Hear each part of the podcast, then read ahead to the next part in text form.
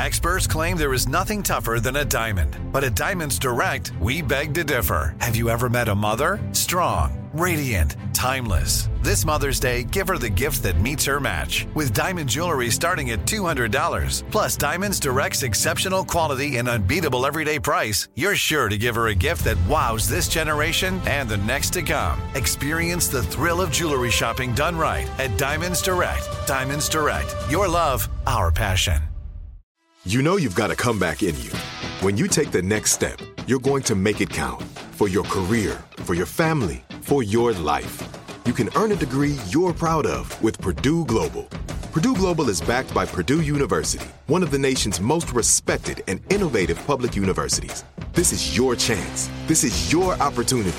This is your comeback. Purdue Global, Purdue's online university for working adults. Start your comeback today at purdueglobal.edu. Hey guys, it is Ryan. I'm not sure if you know this about me, but I'm a bit of a fun fanatic when I can. I like to work, but I like fun too. It's a thing. And now the truth is out there. I can tell you about my favorite place to have fun Chumba Casino. They have hundreds of social casino style games to choose from, with new games released each week. You can play for free anytime, anywhere and each day brings a new chance to collect daily bonuses. So join me in the fun. Sign up now at ChumbaCasino.com. No purchase necessary. VGW. Void were prohibited by law. See terms and conditions. 18 plus. Welcome to Unobscured, a production of iHeartRadio and Aaron Mahnke.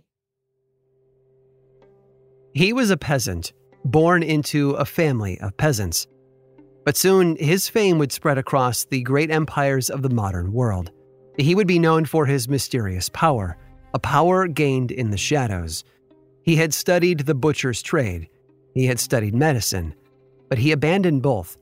Those would not be the pathway to immortality, and he was after more than earthly things.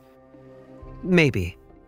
You see, what he did gain was the power to heal, a mystical power born of an invisible force.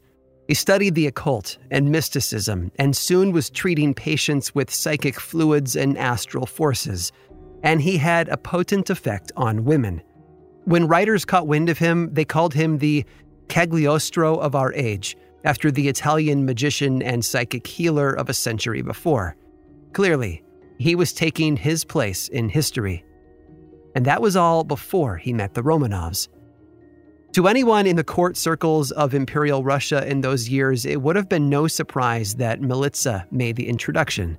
She had married into the branching Romanov family tree and brought her dark fascinations with her. Now she was taken with this occult healer, and by all accounts, she insisted that her cousin Nicholas, the Tsar of Russia, meet the man. And we know that in 1901, Nicholas did just that. In fact, in his diary for that day, Nicholas called him remarkable. The man's otherworldly powers brought him back to the powers of this world, after all. For a peasant with mystical talents, it was the opportunity of a lifetime.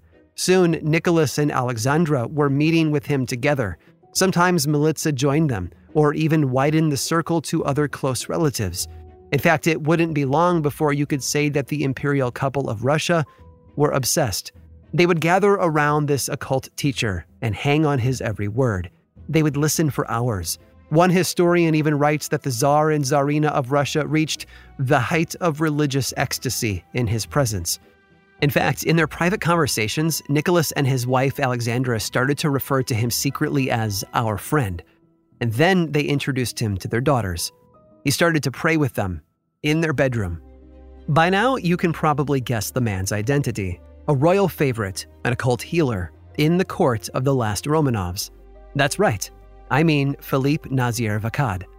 And if that name is a surprise, it's because once we peel back the layers of legend and myths around the history we think we know, there's always something far more dark and far more fascinating to reveal underneath. And if there's one time and place to find hidden and destructive energies humming behind a veil of lies, it's the doomed court of the last Romanovs. This is Unobscured. I'm Aaron Mahnke.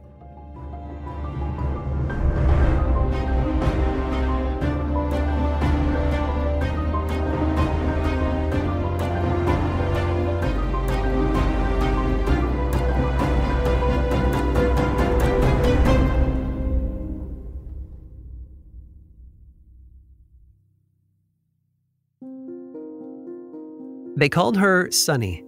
She was a bright spark in her family's life. She was raised with tenderness and whimsy, and all of that seemed to flow out from the little girl, too. She was also determined and independent.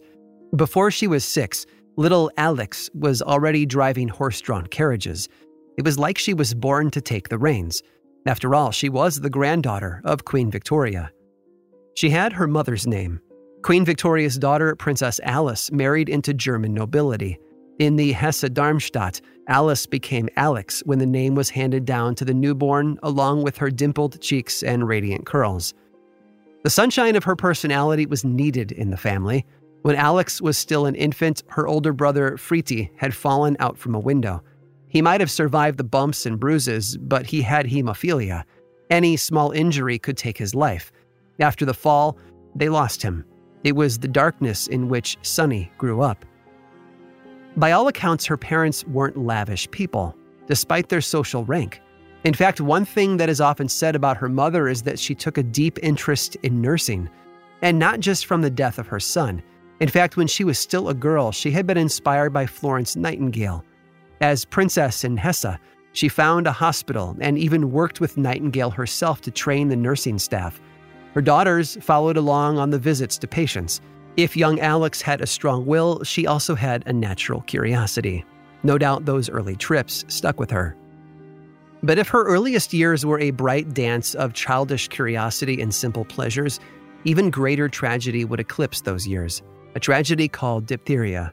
It burned through the Hesse household, and before its murderous work was done, her mother and one of her sisters were dead.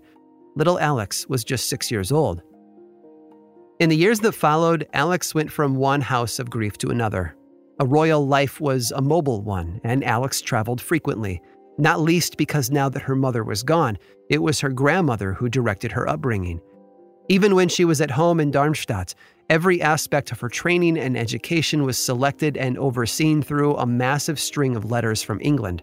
Under Queen Victoria's watchful eye, Alex was polished and pruned in the English style. So it was no small thing when Queen Victoria caught wind of a romance in her family which she did not approve of. Alex's older sister Ella had fallen for a cousin. That wasn't the problem, though.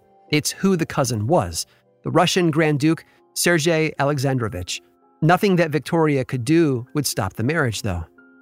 But the match between Ella and Sergei wasn't the only one struck at their wedding, because that's where 12 year old Alex first caught the eye of another Russian prince, Sergei's nephew, Nicholas. At only 16, he had been seated with Alex and her sisters over dinner, and if his diaries are anything to go by, she made an impression. All it took was one meeting for her to become his little darling. It wasn't a secret, though. Just a few days after their meeting, they exchanged letters, the first of many that would follow. It would be a long five years before the pair would see each other again, but a lifelong passion had begun. Not that they had an easy road. You see, if Queen Victoria objected to one granddaughter marrying into Russia, there was no way she could be pleased by her favorite turning in the same direction. Here's historian Helen Rappaport to tell us more. Queen Victoria was pretty adamant initially at the thought of her precious granddaughter, um, Alexandra, Alicky, as they called her, um, marrying into the Russian throne. Queen Victoria was absolutely against the idea of um, Alicky marrying Nicky, young Nicholas Tsarevich of Russia, because she felt Russia was very unstable, very unsafe. I mean, even then, by the 1880s and 90s, there was this history of political assassination and um, you know, Nicholas's uh, own grandfather had been murdered by revolutionaries. So they had to overcome quite a lot of obstacles. Victoria was right, of course, but her foresight about royal life in Russia wasn't enough to change Alex's mind.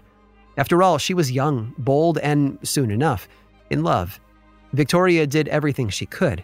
More and more often, she invited Alex to visit England, to stay with her there, to spend time with her British cousin Eddie but Alex wouldn't be tempted by Queen Victoria's throne or heir. She followed her own instincts, wherever they would lead. Like one visit, when she was traveling through Wales with Queen Victoria and they stopped to survey the coal mines. It was the place where England's empire turned the earth into raw fuel of the Industrial Revolution. It was, in a sense, the birthplace of the empire's raw power. Alex's grandmother hoped the girl would fill her head with thoughts of inheriting the English crown, that all this power could be hers. But Alex was intrigued by something else instead the mines themselves. She insisted on seeing more than the surface. On her demand, she was taken down to walk grimy tunnels, to feel the cool air underground, to experience the darkness for herself.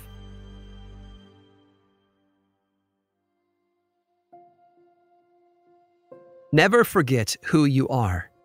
Those can be inspiring words. They can lift us up in moments when we feel confused or at a loss. They can be a reminder to hold fast to what is good and true about our place in the world. For Nicholas, they were a warning. They came to him from his mother, in the days when he was finally becoming a man. But what she meant was do not forget that one day you will be emperor. You see, his father had just become Tsar of Russia. Nicholas was now the Tsarevich, the crown prince, the next in line. The problem was that Nicholas loved nothing more than being just one of the guys. In particular, he loved the closeness and camaraderie of the military. As a colonel in the Horse Guards, he loved the drills, the meals together with his fellow officers, and not to mention the after hours, the nights out on the town. There was a comfort and a sense of belonging there, belonging that he had never felt growing up in his father's shadow. And that shadow was long. You see, Nicholas's father, Alexander III, was an enormous man his feats of physical strength were his calling card. He was commanding and severe, and unlike the Romanovs that came before him, he was pious, strictly devoted to his marriage and family. In his huge hands, and by his huge personality, he bent Russia to his will, the way he bent iron pokers and tore decks of cards for fun. Aggressive power was his style.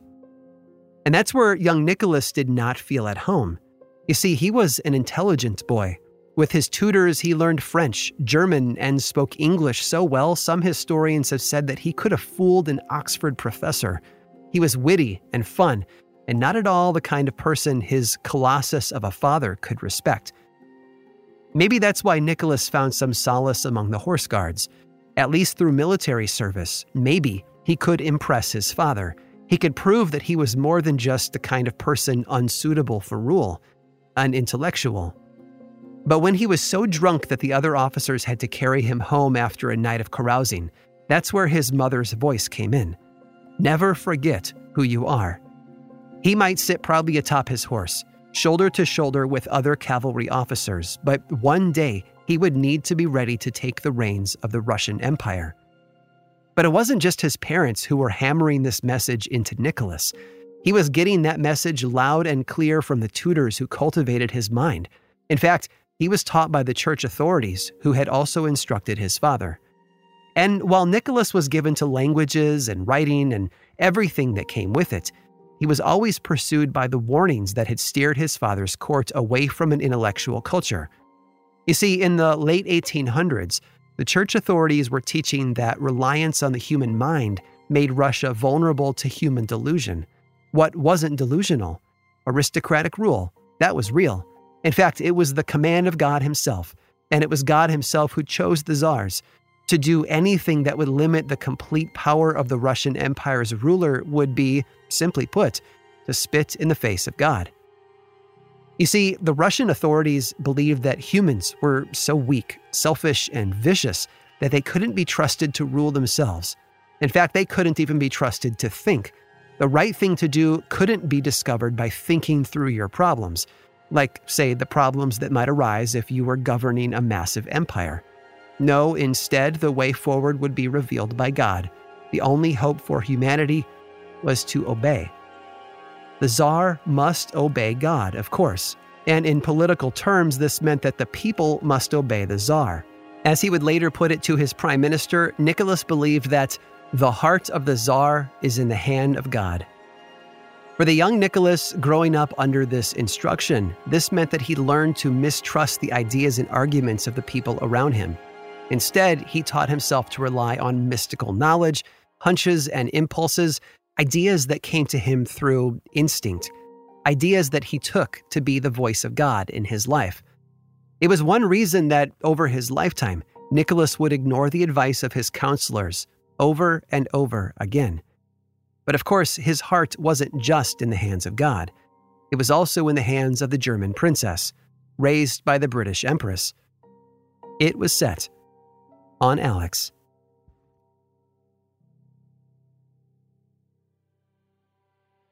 It was death that opened the door. It was the fall of 1894. Nicholas returned home to Russia after a long visit with Alex. He found that the Colossus was brought low. His father was dying. They tried all sorts of things.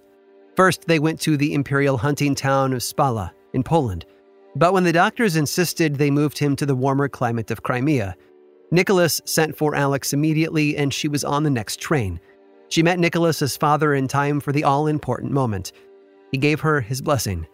The engagement between Nicholas and Alex was official. It wasn't just the Tsar whose preferences had delayed the engagement, it was Alex herself, because there was a major change that she would have to make before she could join the Russian imperial family. Alex, you see, was Lutheran. Here's Dr. Helen Rappaport again. There is no way she could have retained her Lutheran, German Lutheran faith and be a future Tsaritsa of Russia.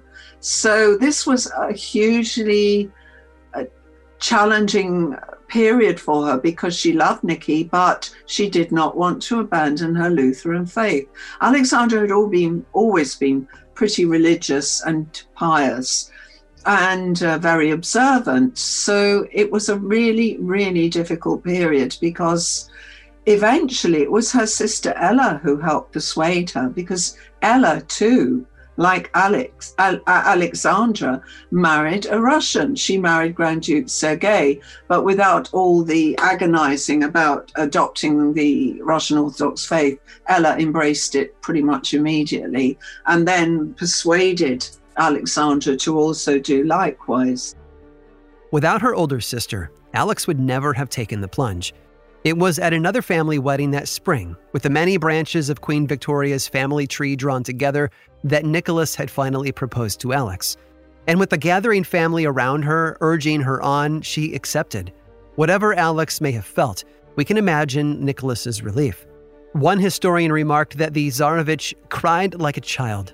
He wrote to his mother that nature, mankind, everything all seemed good and lovable. His tears were tears of joy. Of course, the same can't be said on a deathbed. In that case, the only thing to come is the grave. On November 1st, 1894, the Tsar's illness took him. It was time for the Tsarevich to take up his mantle. It was time for him to not just remember who he was, but to become the next ruler of the Russian Empire. And Nicholas was terrified. We even have his desperate questions he asked to his brother in law in the first desolate moments after his father died. And they definitely don't ring with the determination of a new leader. What am I going to do? He asked. What is going to happen to me, to you, to Alex, to Mother, to all Russia? I am not prepared to be czar. I never wanted to become one. I know nothing of the business of ruling. Helen Rappaport agrees. Now, the, the problem from, for Nicholas right from day one was that he should have probably had another 20 years to prepare for becoming Tsar. So he hadn't learned the tools of the trade. He hadn't learned statecraft. Statecraft. He was timid and frightened and terrified of the enormous responsibility of becoming Tsar in his 20s, uh, when, of course, he would have expected to become Tsar maybe in his 40s. But in the end, Nicholas's onrushing destiny was unavoidable, and he marched into it like a soldier marching to war. He took it very, very seriously and in a very kind of dogmatic and rather narrow um, way, in that he simply uh, uh, decided or uh, declared rather from the moment he became Tsar that he would preserve the autocracy handed to him by his father Alexander III exactly as passed down to him. The future before him wasn't all terrible destiny, though, because it also had Alex. It was on the 1st of November that the Tsar died. The very next day, Alex took her first communion in the Russian Orthodox Church. She was now consecrated to her new faith and it was at the end of the same month that Nicholas and Alex were married. But if it was a transformation for Nicholas from Tsarevich to Tsar, the transformations for Alex were all the greater. Not only did she leave her childhood faith to embrace the church of her new empire, but she left her name behind as well. The German name Alex was gone. The Russian Alexandra Fyodorovna took its place. She was a Romanov now. During the wedding itself, something dire and morose hung over the day. Alexandra would later recall that the sacred rituals joining her to Nicholas seemed to be just one more day in church after a month of funeral ceremonies. There was just one difference, she said. Now her dress was white instead of black. Still, all her wedding day felt like just one more mass for the dead. It took time for things to change. The coronation of the new czar would not come until the spring of 1896, but the responsibilities of rule didn't wait for that day. It fell to the couple, swiftly and severely. And when the day of coronation did arrive, it brought burdens of its own. Burdens like the heavy chain of the Order of St. Andrew that Nicholas wore into the cathedral, and that was meant to be passed from him to Alexandra during the ceremony.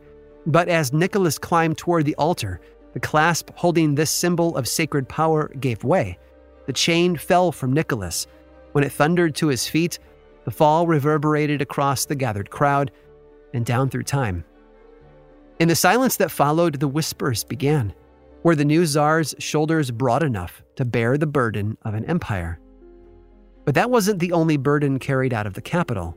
The other was far more gruesome, because the thing that Nicholas meant to be his crowning act of generosity turned into a macabre dance of death.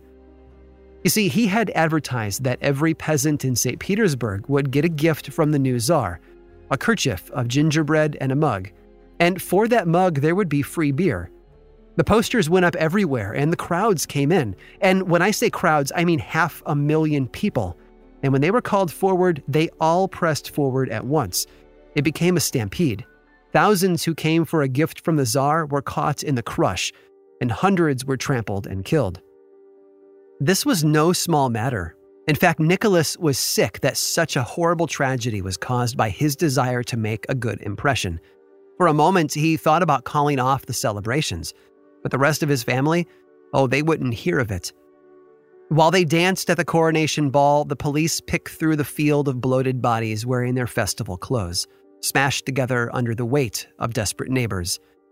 And when the Romanovs traveled home after the festivities, they were passed by a procession of wagons. Wagons that were filled with mangled corpses.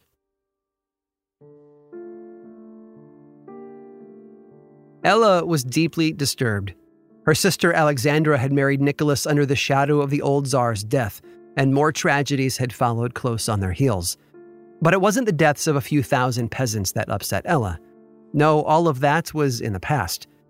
Stranger things had crept into the court at St. Petersburg, things that terrified Ella far more than the deaths of the St. Petersburg poor, although maybe she should have thought quite a bit more about what drove people to climb over their neighbors' dead bodies for a gift basket of gingerbread. But Ella was like the rest of the Romanovs. She had been in Russia long enough to care about only a very small circle of aristocratic issues. And this is where we come back to the spiritualist mystic, Monsignor Philippe. It was the 29th of August of 1902. Ella was writing to Nicholas's mother. She knew all about this mystical healer, she said, the man who was glued to her younger sister's side. In fact, this occult counselor, horror of horrors, wasn't even Russian. He was French. And in Ella's eyes, he was influencing Nicholas and Alexandra to a terrifying extent. Ella knew why, too. She credited his place at court to the women she called the cockroaches Nicholas and Alexandra's closest friends, the sisters Stana and Militsa. Those weren't the only nicknames they had, though. Whispers of spiders, crows, and worse followed them through the St. Petersburg salons, but it wasn't enough to separate them from the Empress. You see, like Ella and Alexandra, Stana and Militsa had married into Russian nobility. And sure, they had made some enemies, but they had also gotten cozy with some important people at court. For instance, the Tsar's cousin and confidant, Nikolasha. Six foot five and brimming with violence, Nikolasha shared the Tsar's desperate devotion to the army. But where Nicholas was meek, Nikolasha was all ferocity. He loved lording his position and his physical might over the soldiers under his command. The old Tsar had torn packs of cards to show his strength. Nikolasha went further. When he wanted to show off the sharpness of a sword, he cut one of his dogs in half. If there was a Romanov in the mold of the old Tsar, it was Nikolasha. Maybe that's why Nicholas held him so close. Soon enough, Stana held Nikolasha close as well. So when Alexandra was first coming to grips with what it meant to rule her new empire and embrace her new faith, it was Nikolasha, Stana, and Militsa who were speaking into her ear. Now, maybe it was natural for Alexandra to follow the lead of friends who knew what it was like to sail into the Russian nobility as an outsider. But here's the thing Militsa's Russian Christianity was far more orthodox, and her sister Stana followed in her wake. So, in the days when they put their heads together, one of the things Stana and Militsa managed to pass on to Alexandra was a deep interest in the crossroads of orthodoxy and the occult, especially the teachings of mystics and holy men. Here's historian Douglas Smith to tell us more these two sisters who were the king of Montenegro, who had married into the extended Romanov family. And they were utterly obsessed with the occult and Rosicrucianism and mysticism. And they learned about this Monsieur Philippe through travels to France. And they helped introduce him to Nicholas and Alexandra. Um, and he made his way to the court in St. Petersburg. And they were utterly taken with him. They were convinced he was a prophet, um, that he could divine the future and that he had insights into the nature of rule and power and how Nicholas should govern Russia. Of course, Alexandra wasn't the only one looking for guidance. Nicholas was also searching for a beacon to lead him. And if he held to the teachings of his childhood, he was looking less for the statesmen and theorists of the day to lay out a plan of action and more for the voice of God. Not least because one of the problems that preoccupied both Nicholas and Alexandra was one over which no council of scholars or schemers could hold sway. They needed to produce an heir. Not that their marriage didn't bring them children, it did. First Olga, then Tatiana, then Maria, and finally in 1901, Anastasia. But if they took joy in their daughters, they also grew increasingly fearful. And of course, the burden fell heaviest on Alexandra. Here's Helen Rappaport again her role essentially once she was Tsaritsa was to produce a male heir because in Russia it, the the throne was passed down by male children only. So the pressure on Alexandra from day one, uh, first of all, was to produce children, but particularly to produce a boy. And I, I think it's almost impossible to imagine the enormous emotional and psychological pressure on her over a period of 10 years to produce a boy and to keep having girls. Uh, and not only that, difficult pregnancies, big babies. I mean, she must have suffered physical agonies producing those four girls in, in fairly quick succession. So when Stana went to Monsignor Philippe for headaches, and then Militsa got his help on treating her sick son, of course, they would see the possibility of helping their friend the Empress as well. The introductions went swimmingly. He was exactly what Nicholas and Alexandra had been looking for. Not least because, as a spiritualist, he could channel the voices of the dead. For Nicholas, that meant Philippe's seances were a way to make up for lost time. When he needed advice on holding the reins of Russia, he could ask the person who knew the job the best his dead father. And to Alexandra, he offered something even more valuable.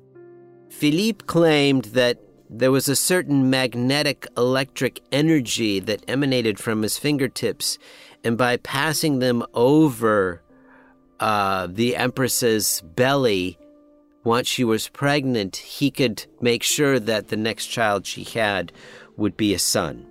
And obviously, this is something that was high on their list of priorities and that gave Philippe this great um, hold over Nicholas and Alexander for quite some time. But if that was a joy to Stana and Militsa, it was a horror to Ella and to the Dowager Empress, Nicholas's mother. But they did more than send letters back and forth, pouring scorn on the Montenegrin sisters. Soon enough, Nicholas's mother had the palace commandant on the case, investigating the French mystic who had lived for two months in a small house near the palace. And he went further, too, working with the head of the Tsarist secret police in Paris to collect information on Philippe. What did they hear back? That the man was a charlatan. He was a dabbler in black magic, and plenty worse, too, including anti Semitic smears and conspiracy theories that made him out to be a Satanist. If this report was meant to turn Nicholas and Alexandra away from their new friend, their royal favorite, it backfired. Any valid criticisms of Philippe were mingled with racist slander. Plenty of reasons for Nicholas and Alexandra to throw it aside. Russian secret police were fired, and rumors flew that it was because the Tsar was furious, and maybe even that Philippe had identified his enemies and was tightening his grip on Nicholas.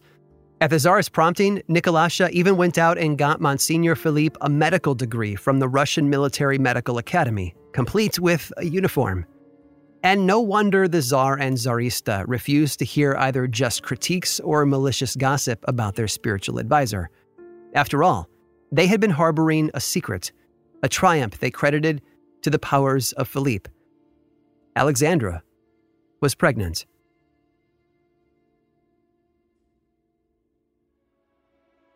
Months passed.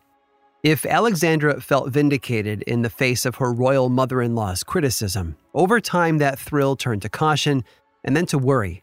The pregnancy didn't seem to be progressing the way she expected. Philippe had promised that the baby was a boy, their son and heir. He also told Alexandra not to let doctors examine her.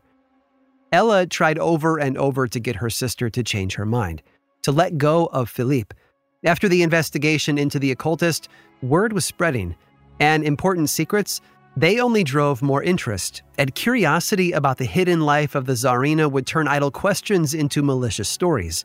Ella wanted her sister to see that. It was a prophetic moment from Ella, but Alexandra was listening more to Stana and Militsa than her own sister. It would take the tables turning before Alexandra would relent. But the tables did turn, in August of 1902, after months of prodding, Alexandra agreed to a checkup with Russia's leading gynecologist. The whole family was stunned by what he found. She was not carrying a son. Instead, she was suffering a molar pregnancy. Philippe had been dead wrong. And if she had not been following his advice to keep things secret, the doctors could have helped her long before. But if you think this revelation could change Nicholas and Alexandra's mind, then you don't know the Romanovs. Yes, they told the family the truth through the shame and embarrassment, and their next stop was Philippe himself. Not to express their anger with him, though. They went back to him for comfort. The rest of the family was furious, and Ella was proved right. Stories started finding their way to the press. The tempest poured out of the teacup and into the atmosphere. False stories mixed with the truth that the Tsar was being influenced by a French occultist and taking advice on matters of state in the darkness of seance. To Nicholas and Alexandra, Philippe was a personal friend and spiritual advisor. To the public, though, he was now the satanic power behind the throne. As the year passed, the rest of the royal court urged them to realize that the rumors could be false, but the damage of the scandal could be all too real. In the end, Nicholas came around.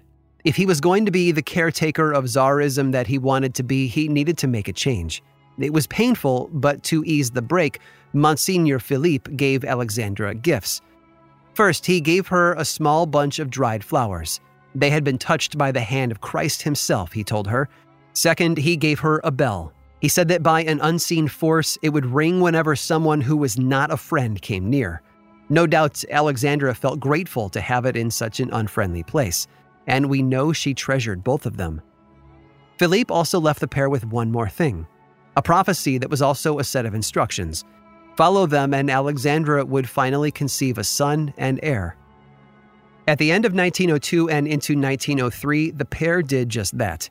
They had to fight the church and have a long dead holy man canonized as a saint.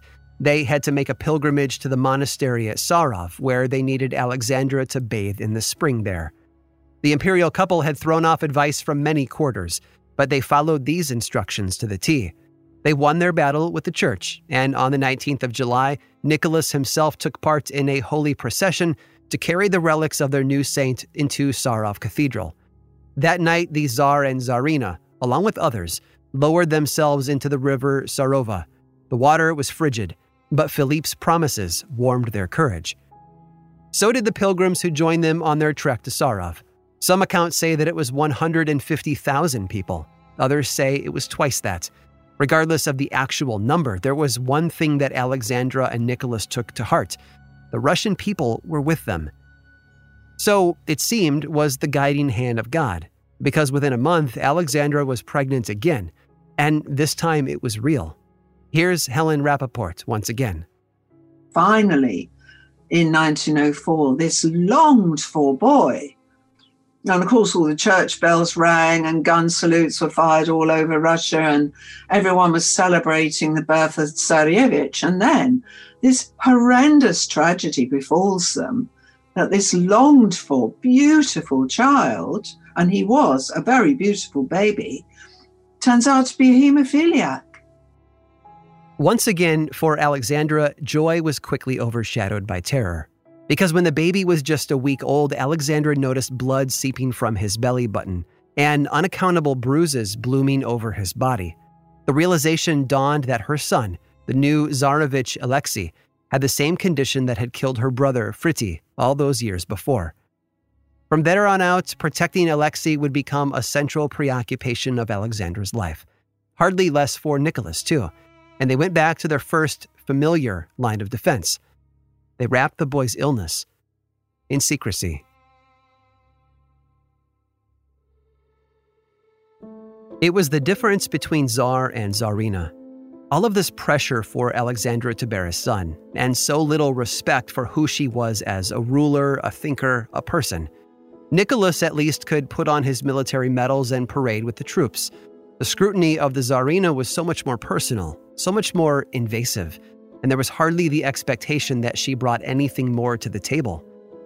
It hadn't always been this way in Russia, though. After all, Catherine the Great had governed the empire for over three decades. But Catherine's son had hated her.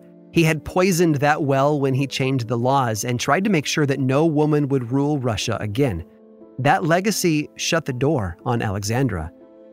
But she had shown them. Yes, she had her son. Even on their terms, she had won. Through it all, it was clear that Alexandra had few friends in the imperial court. She would have to look beyond the halls of power to find the kind of support, personal and spiritual, that she was desperate for.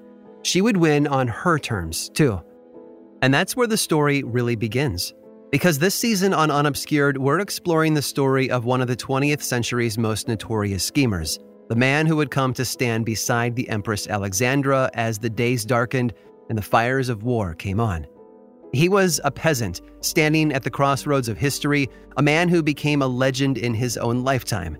As one age was swept away by war and revolution, and something new emerged, the stories of his life were repeated and remade into the inhuman sorcerer we know today as Grigory Rasputin. He was a preacher, a monster, a healer, and a friend to the most powerful family in the world. Until, that is, their whole world came crashing down around them. The reports that held the details of his life and death were locked away, and in the shadows of a fallen order, legend after legend sprang in to fill the void and place the weight of the empire's destruction on his shoulders. In those early days of her reign, though, before the Romanovs ever met the peasant preacher from Siberia, Alexandra's strength of will was clear for everyone to see, as was her loneliness in the vast Russian Empire. Even in her own family, the men whispered after her. She was the granddaughter of Queen Victoria, and shouldn't her hold over the British Empire have put an end to the snide arguments about whether women were capable of commanding empires? Maybe it could have, but some men in Alexandra's family seem to have missed that lesson. Men like her brother Ernie. Maybe he was thinking of her early years when she was guiding teams of horses as a tiny child, that he twisted the experience back on her in disgusting terms. The Czar is an angel, Ernie said, but he doesn't know how to deal with Alex. What she needs is a superior will which can dominate and bridle her. Obviously, these would be heinous words coming from anyone, but from her own brother, they ooze menace and condescension. It's a reminder of just how difficult it was for any women of the era to command respect. When he looked at Nicholas's reputation for weakness and Alexandra's strength of character, he only saw flaws. No wonder Alexandra would be willing to shut out the toxic voices of those around her. But of course, it seems Alexandra was never truly numb to the venomous treatment she received. No wonder she would treasure the witness of Monsignor Philippe's ringing bell.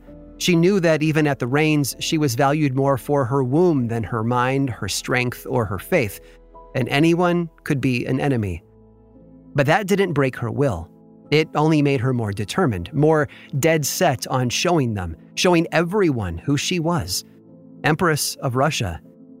And there was one final promise left by Monsignor Philippe that she held on to. It gave her courage in the moments when she felt alone. When he was comforting her through the painful separation, as he left Russia for the last time, he dried her tears, saying, Be calm, Your Majesty. Another friend will come. That's it for this week's episode of Unobscured. Stick around after this short sponsor break for a preview of what's in store for next week. Lucky Land Casino asking people what's the weirdest place you've gotten lucky? Lucky? In line at the deli, I guess? Aha, in my dentist's office. More than once, actually. Do I have to say? Yes, you do. In the car before my kids' PTA meeting. Really? Yes. Excuse me, what's the weirdest place you've gotten lucky? I never win and tell. Well, there you have it. You can get lucky anywhere playing at LuckyLandSlots.com. Play for free right now. Are you feeling lucky? No purchase necessary. Void where prohibited by law. 18 plus. Terms and conditions apply. See website for details. Live Nation presents Concert Week. Now through May 14th, get $25 tickets to over 5,000 shows. That's up to 75% off a summer full of your favorite artists like 21 Savage, Alanis Morissette, Cage the Elephant, Celeste Barber, Dierks Bentley, Feid, Hootie and the Blowfish, Janet Jackson, Kidz Bop Kids, Meghan Trainor, Bissell Pluma, Sarah McLachlan. Get tickets to more than 5,000 summer shows for just $25. Until now through May 14th. Visit LiveNation.com slash Concert to learn more and plan your summer with Sean Paul, Sum 41, 30 Seconds to Mars, oh, and Two Door Cinema Club. Right here, right now. Find your beautiful new floor at Rite Rug Flooring. Choose from thousands of in-stock styles, ready for next day installation, and all backed by the right price guarantee. Visit riterug.com. That's R I T E R U G.com today to schedule a free in home estimate or to find a location near you. 24 month financing is available with approved credit. For 90 years, we've been right here, right now. Rite Rug Flooring. It was a life of work and wandering, and a life of little rest. Later, he would write, Everything was interesting to me, good and bad, and he had so much to learn. He wasn't seeking knowledge from books and from sages. No, that was the worst way to answer the questions that he was trying to answer. The learned, Grigori wrote, do not go to God. They study everything by books, and that knowledge confuses them. It was just one of the many reasons that he didn't want to become a priest. After all, he said he met many who failed to live up to their responsibilities. He had thought of becoming a monk, but the rigid orders, days of studying theology, and cycles of trying and failing to hold to monastic discipline were the opposite of what he wanted. On the road, Grigori was hunting more than the abstractions of theologians and the rationalizations of corrupt clergy. Like other religious teachers, seekers, and believers of his day, he rejected those things. No, he was hunting for spiritual revelation. He was looking for something earthier, the crossroads where the work of God met people in their ordinary life. And in that quest, he had lots of examples to ponder.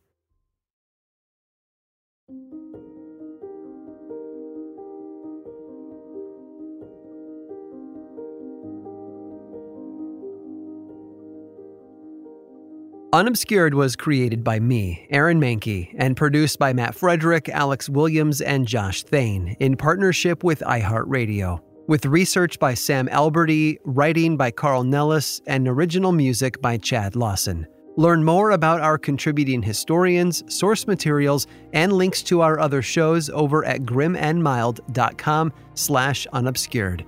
And as always, thanks for listening.